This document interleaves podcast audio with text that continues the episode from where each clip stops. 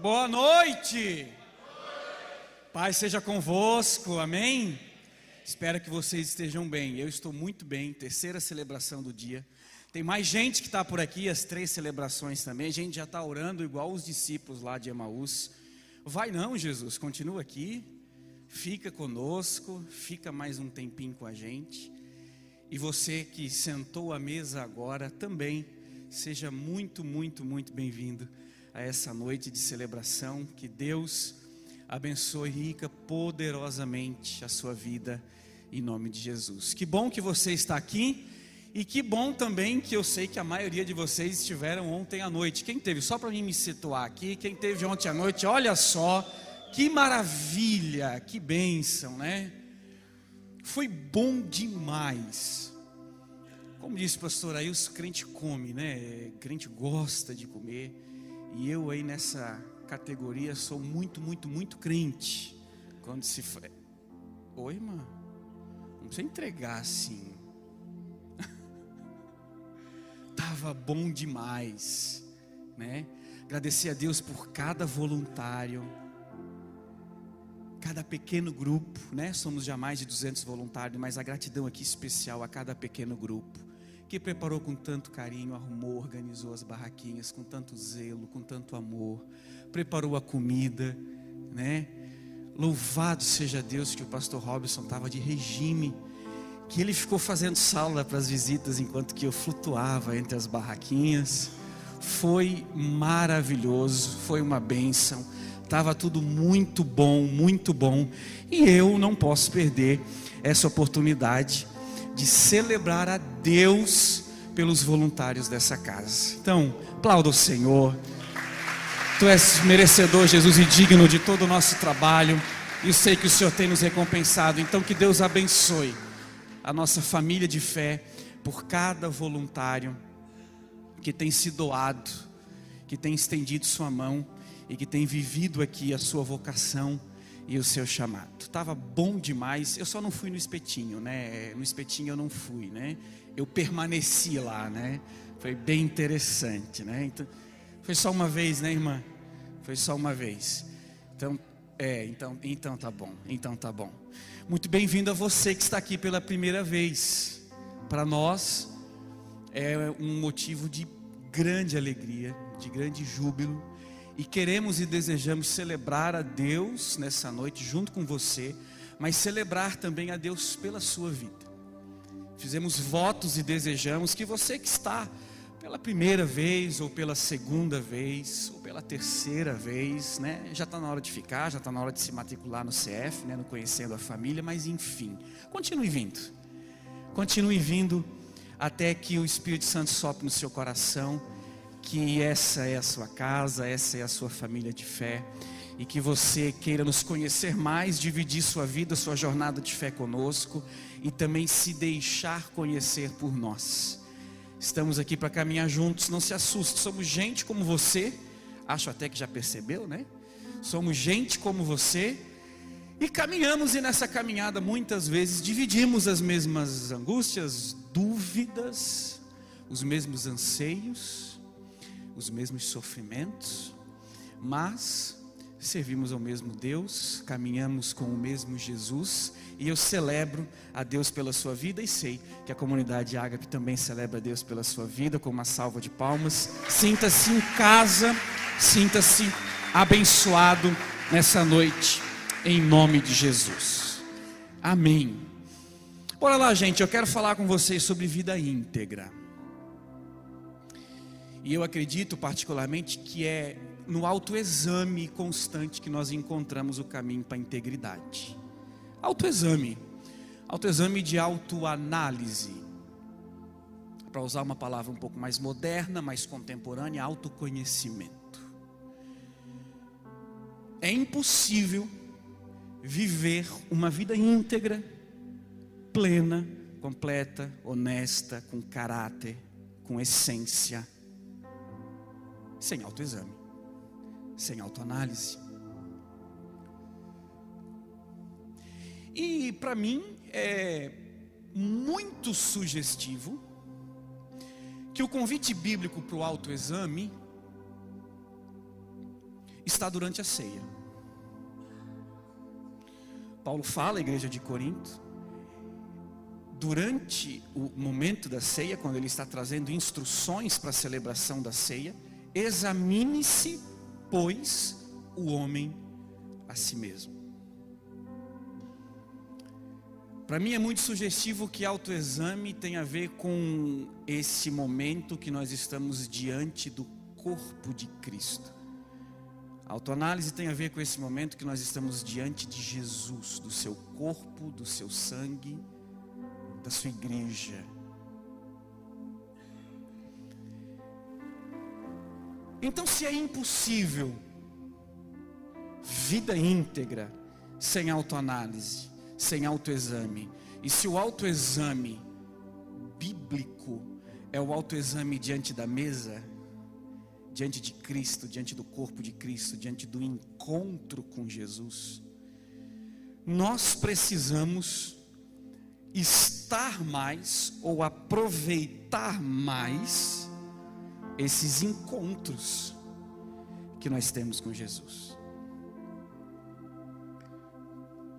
Paul Walsh disse que encontrar Jesus é a mesma coisa que bater de frente com um caminhão, você não vai sair o mesmo. É impossível ter um encontro com Jesus e continuar o mesmo. Mas Jesus tem paciência, Ele não nos transforma, não nos muda tudo de uma vez só. O crescimento e a maturidade da nossa fé é paulatino, é devagar, é de glória em glória, é no tempo e na velocidade que o Espírito Santo tem para cada um de nós. Mas é verdade que nós precisamos desses encontros com Jesus. E existe uma palavra que traz significado para isso, chamada Maranata. O detalhe, todavia, é que Maranata geralmente nós entendemos que primeiro e mais comum utilizado por nós é o Maranata de Apocalipse, ora vem Senhor Jesus. O clamor pela sequência do fluxo da eternidade. O clamor para que Jesus volte e nos leve para o céu, para o paraíso, para a eternidade, para o nome que você quiser dar. Mas o judeu antes de Jesus também clamava Maranata, vem Senhor, ou vem Messias. Porque o judeu antes de Jesus tinha fé e tinha esperança que as promessas feitas pelos profetas 1700 anos antes se cumpririam. Então eu uso Maranata para que Jesus venha, futuro, foi usado Maranata para que ele viesse pelo povo judeus, judeu, mas existe ainda uma terceira proposta. A possibilidade de conjugar a palavra Maranata no tempo verbal presente. Maranata agora. Essa possibilidade é pensada a partir da palavra de Paulo aos Coríntios, aos Coríntios. Quando ele ora por uma sentença a pessoas que não têm afetos por Cristo. O registro do verso é mais ou menos assim: a todos que não têm afeição por Jesus, seja anátema.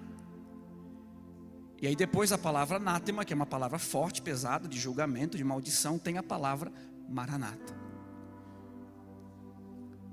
Como se Paulo tivesse clamando a Deus por um julgamento naquele momento, para aquele momento.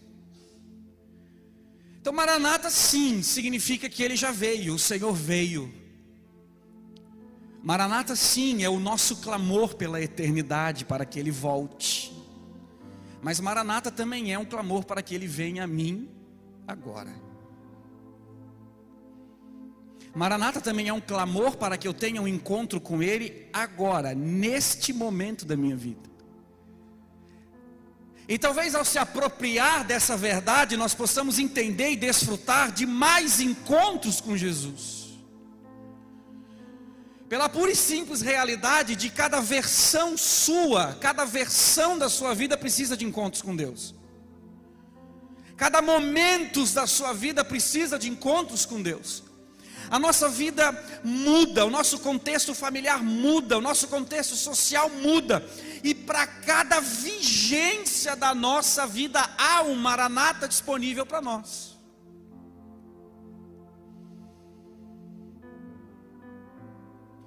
Então eu era solteiro, agora eu casei, eu tenho que orar, Maranata, vem a mim, Senhor, e me ensina a ser homem segundo o teu coração, marido segundo o teu coração. É a realidade de uma palavra que busca atrair a presença de Deus para este momento da nossa vida. E aqui está e reside a possibilidade de desfrutar de uma proximidade, de uma relação com Deus mais genuína e mais frutífera. Quero convidar você a abrir sua Bíblia, a ligar a sua Bíblia em Mateus. Mateus no capítulo 3, nós vamos ler três versículos para continuar a nossa reflexão dessa noite. Mateus 3.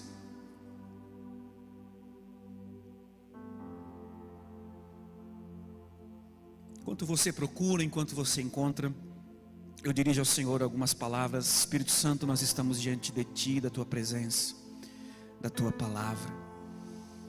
E a nossa oração desde já é Maranata, que o Senhor venha aqui, que o Senhor venha agora, e que a tua palavra, Senhor Jesus, mais uma vez seja poderosa para produzir o fruto pelo qual ela foi designada.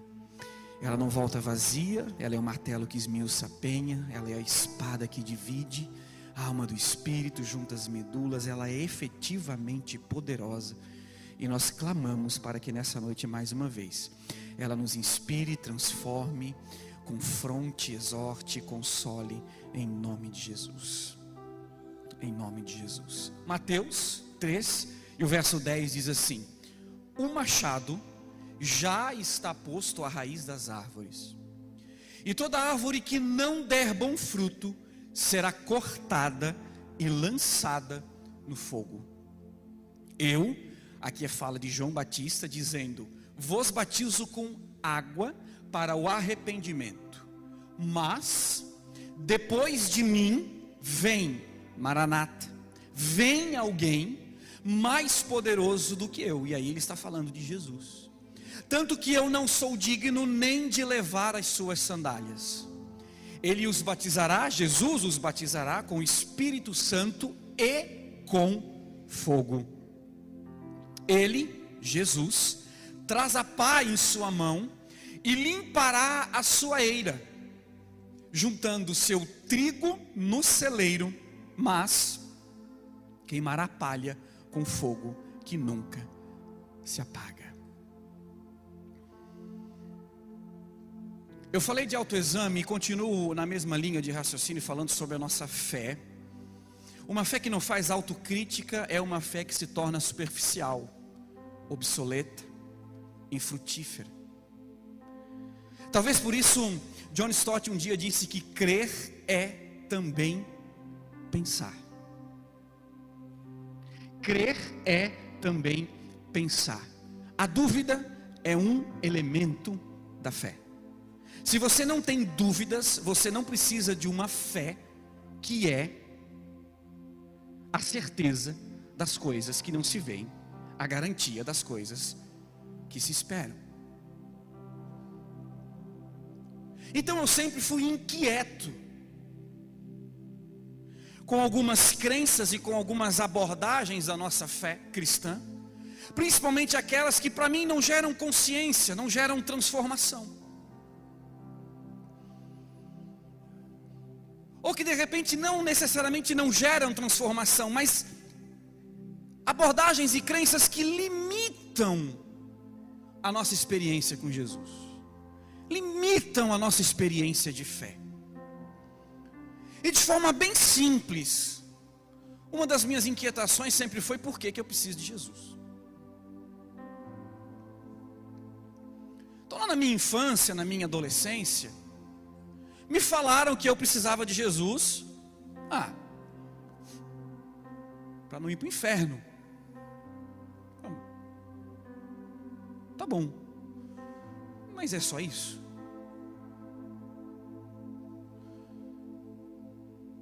Também é isso. Mas é uma perspectiva limitada.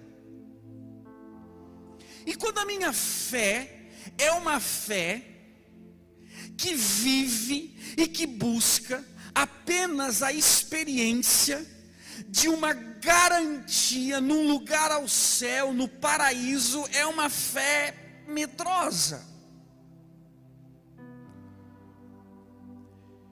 É uma fé que decidiu viver parte da verdade e não se apossar de tudo que a verdade nos proporciona viver. Ou seja, se a minha fé é uma fé preocupada apenas com vida após a morte, é uma fé preocupada com eternidade, com medo de onde eu vou passar a eternidade, ou de que vai acontecer comigo depois que eu partir. É uma fé que vive sim constantemente clamando pelo maranata do futuro, ora vem Senhor Jesus. E está tudo bem, não tem nada de errado. Você deve ansiar pela vinda de Cristo, você deve clamar por maranata. Mas eu e você não precisamos, ao clamar pela vinda de Cristo, pelo maranata do futuro, abrir mão do vem agora.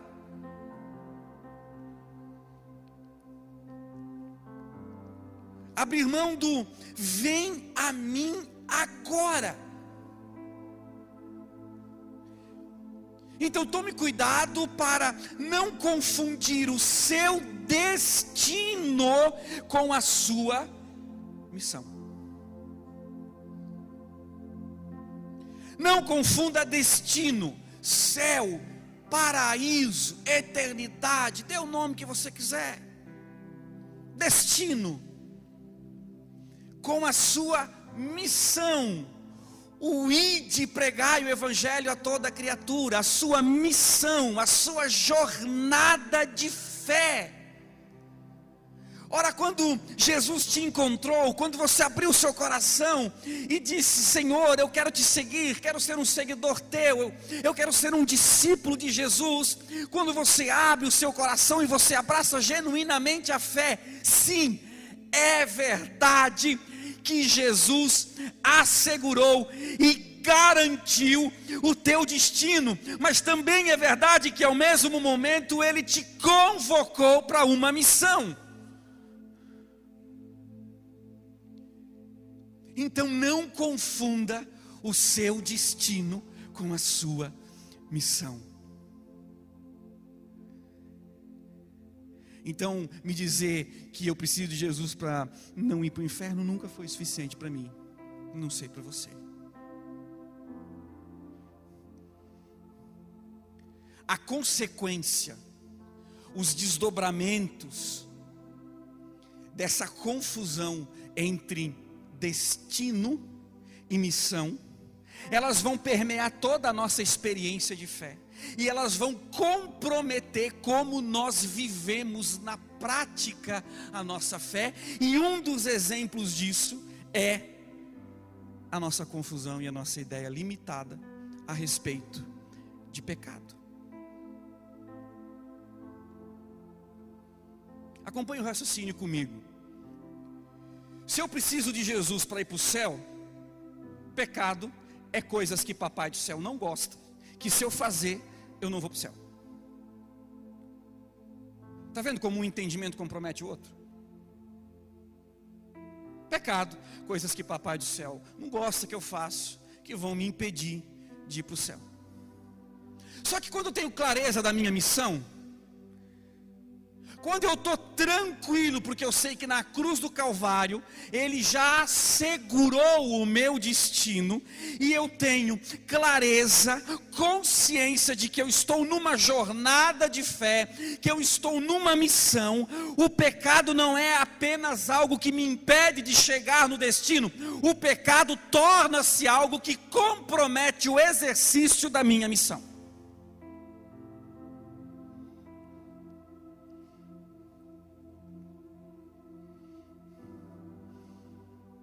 Porque pecado literalmente é errar o alvo. Pecado é errar o alvo. E você tem uma missão, você tem um propósito. Você tem uma vida, você tem um chamado. O Cristo que garante a tua eternidade te convocou para uma missão. Você tem uma missão, você tem um alvo para atingir. E quando você entende que destino e missão são diferentes, você entende que pecado não é apenas algo que te rouba e que te impede de chegar num destino, você entende que pecado é tudo aquilo que te compromete de atingir o alvo, pecado é tudo aquilo que te compromete de atingir a tua missão. Não são coisas que eu posso ou não posso fazer apenas.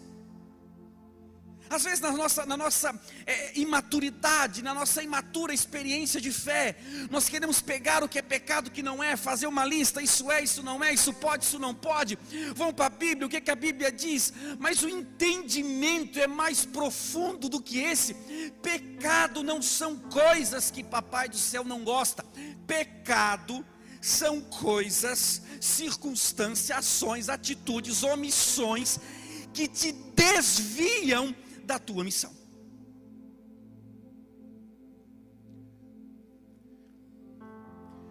Então, antes da gente fazer a pergunta, será que isso é pecado? A gente tem que se perguntar: se isso me aproxima ou me afasta de atingir o alvo. Ora, pecado é errar o alvo. Ora, eu tenho um destino assegurado e uma missão que eu tenho que cumprir. Eu tenho um alvo, eu tenho um objetivo. Se eu mentir, me aproxima do alvo ou me afasta? Se eu roubar, me aproxima do alvo ou me afasta? Liberdade sem responsabilidade, me aproxima do alvo ou me afasta? Sexo sem aliança, me aproxima do alvo ou me afasta?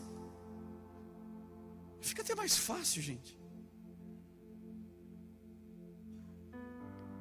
Pecado é tudo que desintegra a vida, anulando a sua potência para atingir a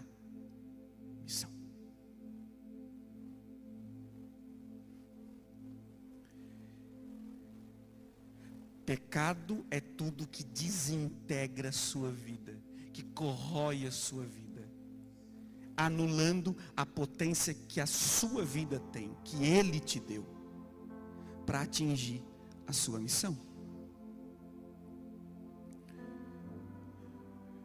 Eu vou te trazer um exemplo para significar isso ainda melhor. Lembra de Pedro? Pedro, pescador, está na praia. Está lá pescando, pescou a noite inteira, não deu nada. E aí Jesus está passando, Jesus está formando sua equipe ministerial. Só escolheu gente boa, né? Só escolheu gente que não pecava, só escolheu gente que não errava o alvo. Não, você sabe que não. Ele escolheu pessoas dispostas a participar de um processo.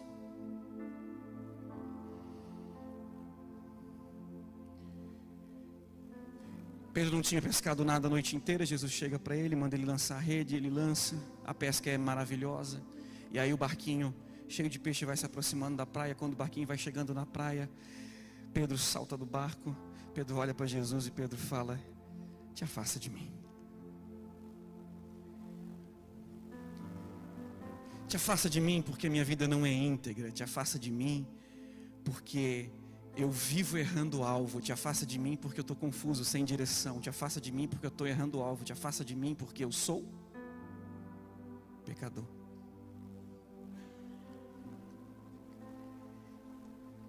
E o que que Jesus responde a Pedro?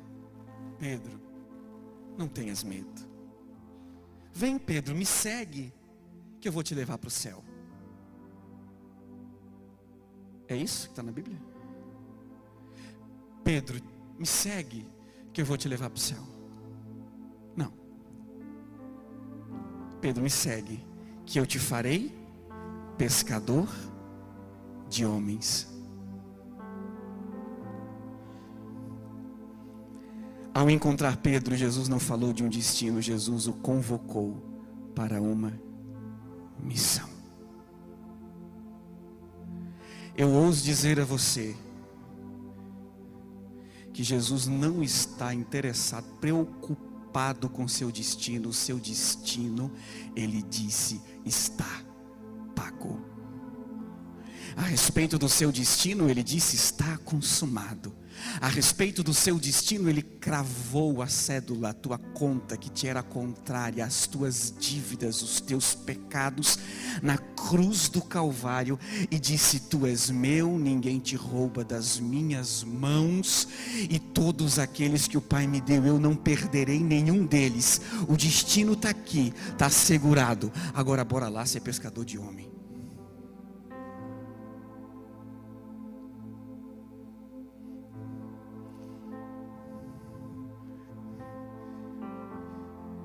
Talvez aqui esteja uma ótima sugestão de missão que é comum a todos nós. Porque eu reconheço que também é, às vezes, difícil, confuso, até angustiante descobrir qual é o meu propósito, qual é a minha missão. Ah, tem a ver com chamado, com dons, com talentos, com vocação. Tem uma série de de dicas, de informação, de circunstâncias que podem te apoiar nisso. Mas talvez aqui no chamado de Pedro resida a missão que nos é comum. E aí nós podemos aplicar de duas formas. Nós podemos entender que Jesus está convocando Pedro, está convocando eu e você para uma missão que é arrebanhar as pessoas, homens e mulheres, para o reino de Deus, pescar homens e mulheres para o reino de Deus, para essa missão transformadora, a missão de transformar o mundo, a missão de transformar sua casa, a missão de transformar sua cidade. Mas se é verdade também, esse chamado também é verdade que provavelmente existe aí sutilmente a possibilidade de Jesus estar dizendo: ei, vamos lá pescar a melhor versão de ser humano que tem dentro dos homens. Eu vou te fazer pescador de homens, eu vou te fazer um extrator da melhor versão de ser humano que tem dentro de você e, consequentemente, a melhor versão de ser humano que tem dentro das pessoas que te cercam. Siga-me. E tu serás pescador da melhor versão de homem, da melhor versão de marido, da melhor versão de pai, da melhor versão de pastor, da melhor versão de filho, da melhor versão de esposa, de mulher, de companheira, de mãe, de filha. Talvez essa missão seja comum a todos nós, mas a verdade é: você tem um destino garantido, você tem uma jornada e uma missão para cumprir. Pecado não são coisas apenas que papai do céu não gosta e que te roubam do destino, são circunstâncias, situações, ações, omissões, pessoas, ambientes, tudo que te desvia do teu alvo, da tua missão, do teu propósito de vida. E consequentemente, lembre-se, ao mesmo tempo que Ele garante o teu destino, Ele te dá capacidade para cumprir a tua missão. Então fica a pergunta: por que não estamos atingindo o alvo?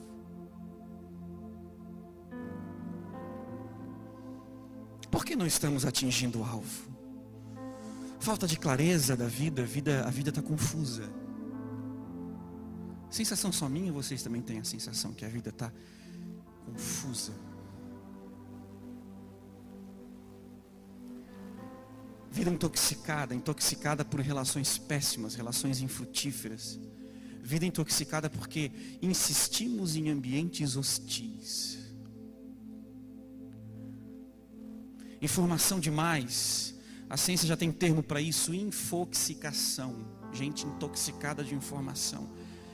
É humanamente impossível processar toda a informação que nós recebemos todos os dias, nós continuamos insistindo. Insistindo. Hábitos ruins, enfim. Por quê? Por que nós estamos atingindo o alvo?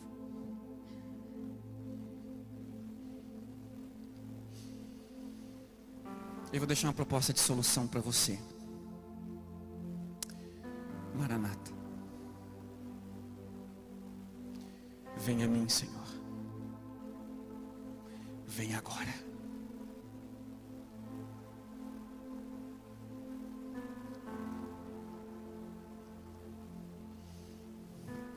Para você que pensou que eu tinha esquecido o texto, onde é que eu ia chegar, a gente chegou no texto agora. Porque ele vem. Quando nós oramos, quando nós clamamos Maranata, ele vem.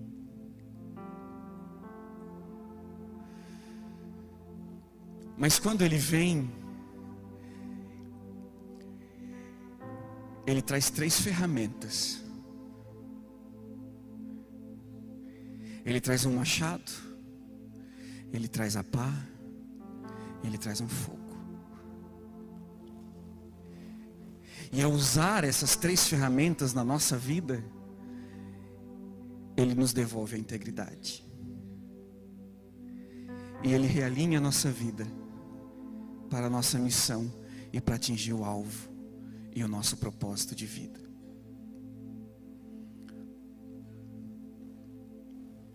O verso 10 diz que o machado está posto à raiz das árvores, e toda árvore que não der bom fruto será cortada e lançada no fogo.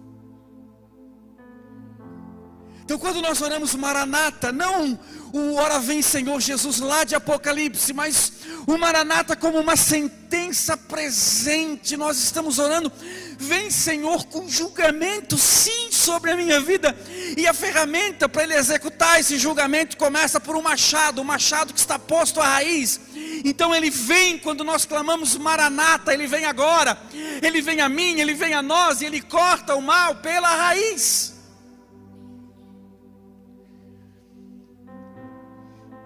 E nos arranca de ambientes infrutíferos, e nos arranca de ambientes onde as nossas raízes vão adoecer se continuar ali, onde o tronco, os ramos, as folhas vão adoecer se continuar ali, onde frutos já não serão mais gerados.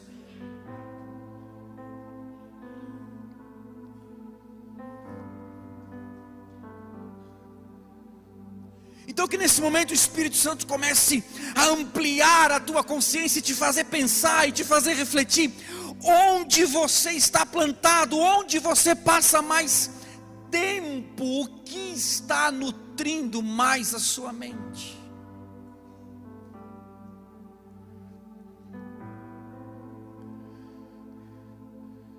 Porque existem momentos da nossa vida que nós precisamos frutificar.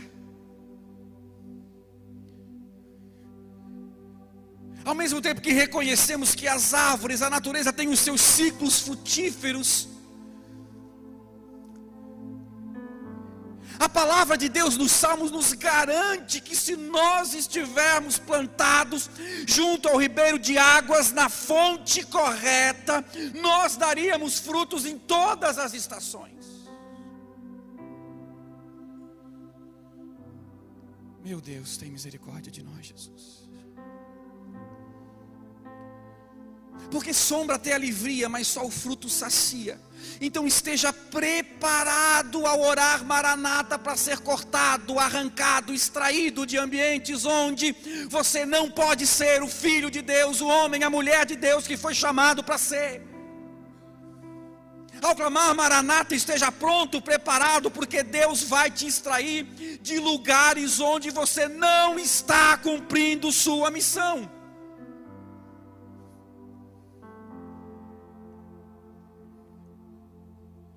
Porque ele vem. E quando ele vem, ele traz o machado. A, a, a, composição literária aqui é: o machado está descansando do lado da raiz das árvores.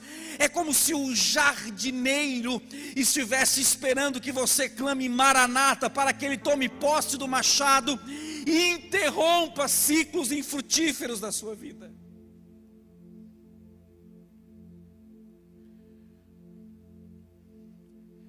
E te transporte, como disse Paulo, de um reino de trevas para o reino do Filho do seu amor. A palavra transportar é a mesma para transplantar.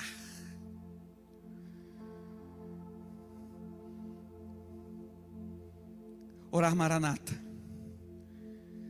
é clamar para que Ele venha agora, para que Ele venha a mim, é pessoal e interrompa na minha vida ciclos infrutíferos e me arranque pela raiz de onde eu estiver.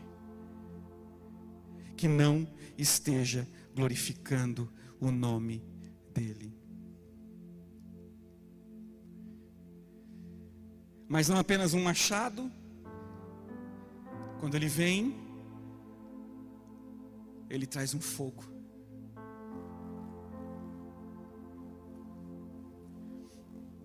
Um fogo que queima, um fogo que arde, um fogo que purifica. Um fogo que nos devolve a integridade.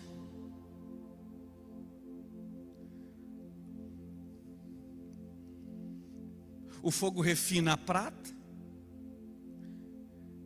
O fogo purifica o ouro. E nos torna e nos dá uma versão cada vez melhor de homem, de mulher de Deus, de filho, de filha de Deus, e essa versão melhor é a versão mais parecida com Jesus possível.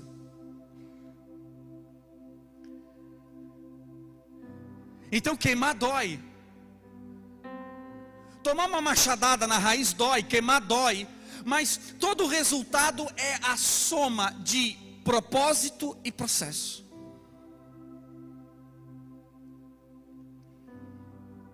Então, se a gente quer vida íntegra, resultado, se a gente quer atingir o alvo, resultado, a gente precisa de um propósito, de uma causa, de uma missão, e a gente precisa respeitar o processo. Nós precisamos de Maranata, nós precisamos que ele venha. Mas nós precisamos estar de coração aberto, porque ele vem trazendo o machado e ele vem trazendo fogo. E o sábio disse em Provérbios que assim como o crisol está para a prata, o fogo está para o ouro, assim também o Senhor prova o coração do homem. Deus é quem sabe a temperatura que Ele pode elevar o teu coração até que queime tudo que não presta e fique só essência, fique só integridade, fique só semelhança com o coração dele.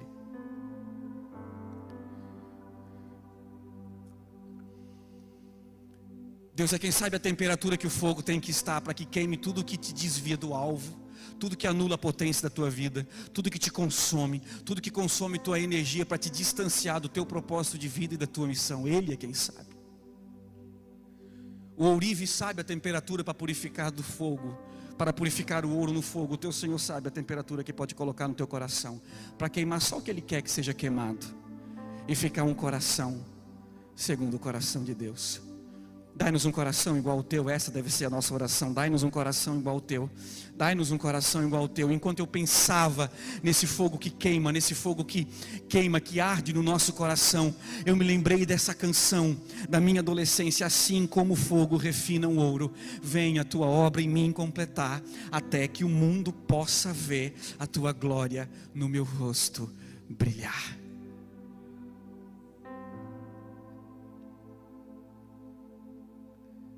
Você tem coragem de orar Maranata?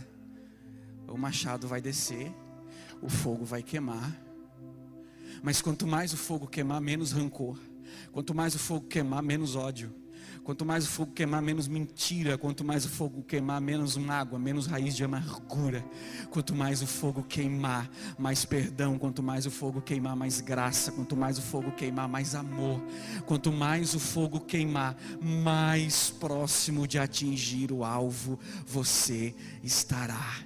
Assim como fogo purifica o ouro, que nessa noite maranata venha a nós, venha agora, venha a tua obra em nós completar. Então o mundo verá a tua glória, a tua integridade no meu rosto brilhar.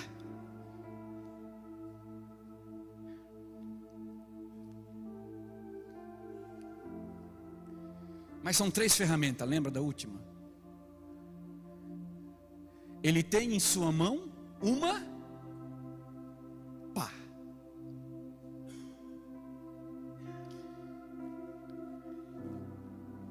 Deixa eu falar para você que não é uma pá semi-moderna como aquela que você está vendo. Ele diz no texto, verso 12, que ele traz em sua mão a pá e ele limpará a sua eira, juntando o trigo no celeiro, mas queimará a palha com o fogo que nunca se apaga. A ideia, a ilustração ou ao contexto que Jesus estava usando para simbolizar o que ele estava dizendo era do agricultor. A eira, um local, um espaço relativamente grande, geralmente em cima de montes, em cima de colinas, onde soprava bastante vento. E o agricultor reunia todo o seu trigo naquela eira. E ele vinha então com uma pá. Uma pá semelhante a um tridente. Uma pá que também pode ser chamada de um crivo. E ele pegava aquela pá, aquele crivo, e o agricultor colocava por debaixo do trigo, e ele fazia esse movimento. Lançava para cima. E como a eira ficava no alto, nas colinas, nas planícies, quando ele lançava o trigo para cima, junto com a palha, o vento soprava. E a palha, por ser mais leve, ia embora. E caía na eira apenas o trigo.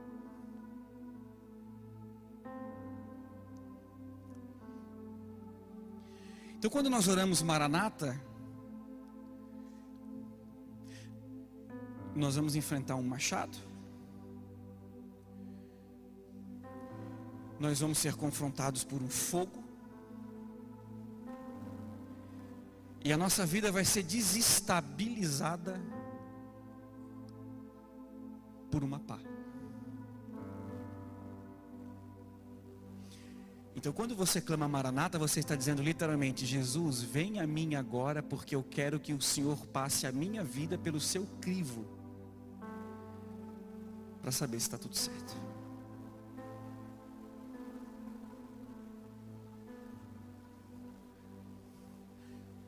Sabe aquele momento de instabilidade total na sua vida? Que você não sabe de onde veio o coice, de onde que veio o caminhão tua segurança foi tirada, tua zona de conforto foi quebrada, a tua vida literalmente foi lançada aos ares. Então, foi Deus.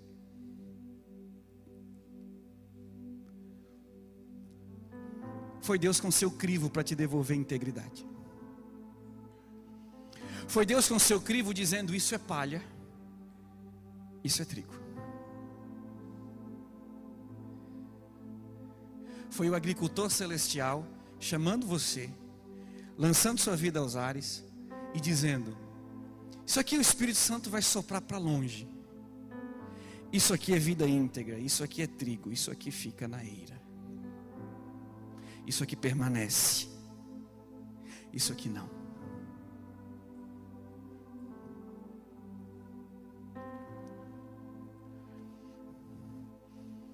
Talvez uma relação que foi embora que você queria que ficasse, foi Ele que soprou. Não estou dizendo que uma pessoa é palha, mas estou dizendo que uma relação pode ser palha na sua vida e te afastar de você cumprir tua missão.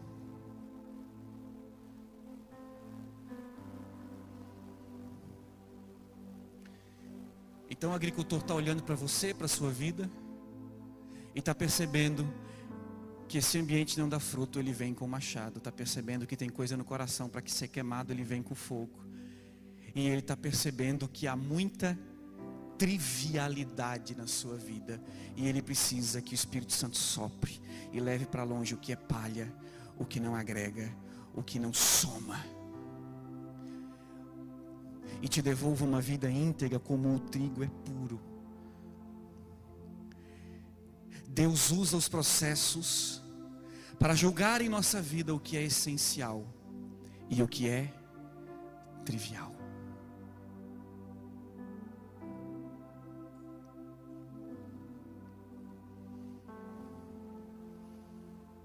Quero te convidar a estar de pé comigo neste momento. Eu quero te fazer uma provocação.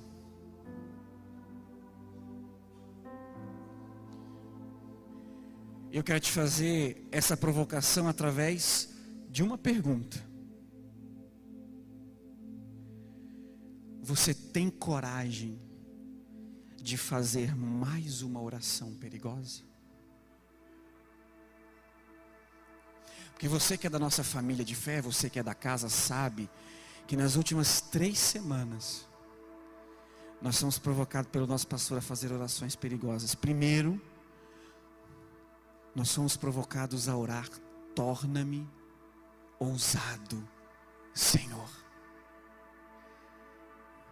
Depois, fala, Senhor, porque estou te ouvindo. E na semana passada, nós somos provocados a orar: quebranta-me quebranta-me.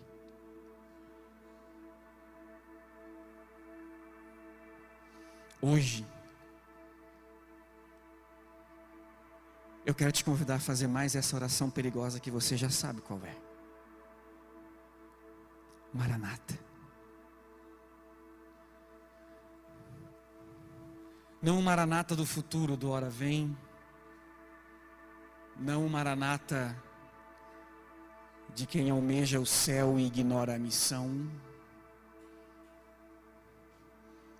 Mas o Maranata de vem agora e vem a mim.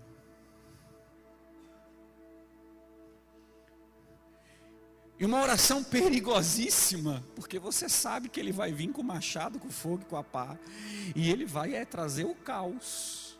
E eu ouso dizer que Deus gosta do caos, porque é no caos que o Espírito Santo se manifesta. No princípio a terra era sem forma e vazia, sem forma e vazia, era um caos, era tudo desintegrado. Mas o Espírito Santo pairava sobre a face das águas. Ei, tem processos. Tem interrupção de fluxos na nossa vida, tem fogo que queima, tem instabilidade gerada na nossa vida que não foi você que errou, não foi o diabo que veio forte contra você, é Deus te devolvendo a integridade e o olhar para a sua missão. É Deus te dizendo: tira os olhos do destino, porque o destino eu já te garanti presta atenção no teu chamado. Vá fazer, vá ser pescador de homens. Feche teus olhos comigo neste momento, Pai. Nós estamos nós estamos nus diante de ti neste momento. Ninguém, ninguém, ninguém nesse ambiente que deseja genuinamente uma vida íntegra tem a capacidade ou a intenção de esconder absolutamente nada de ti. Está diante de ti, Senhor Jesus, a árvore que não dá fruto na nossa vida. Está diante de ti, Senhor Jesus, o nosso coração que precisa ser queimado pelo fogo do teu Espírito Santo. Está diante de ti, Senhor Jesus, a nossa vida como trigo na eira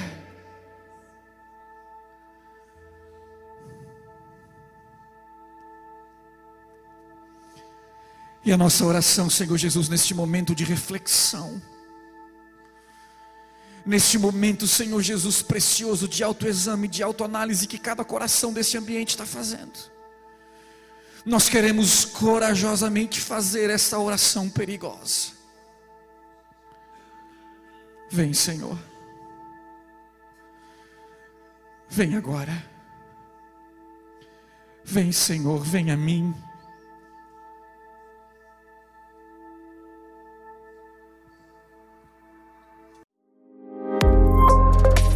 Bom que você ouviu até aqui. Temos um convite especial para você conhecer a Com Ágape. Nossas celebrações são sempre aos domingos, em três horários: às 10 horas, 17 horas e 30 minutos e às 20 horas. Aguardamos você com Ágape, mais que uma igreja, uma família.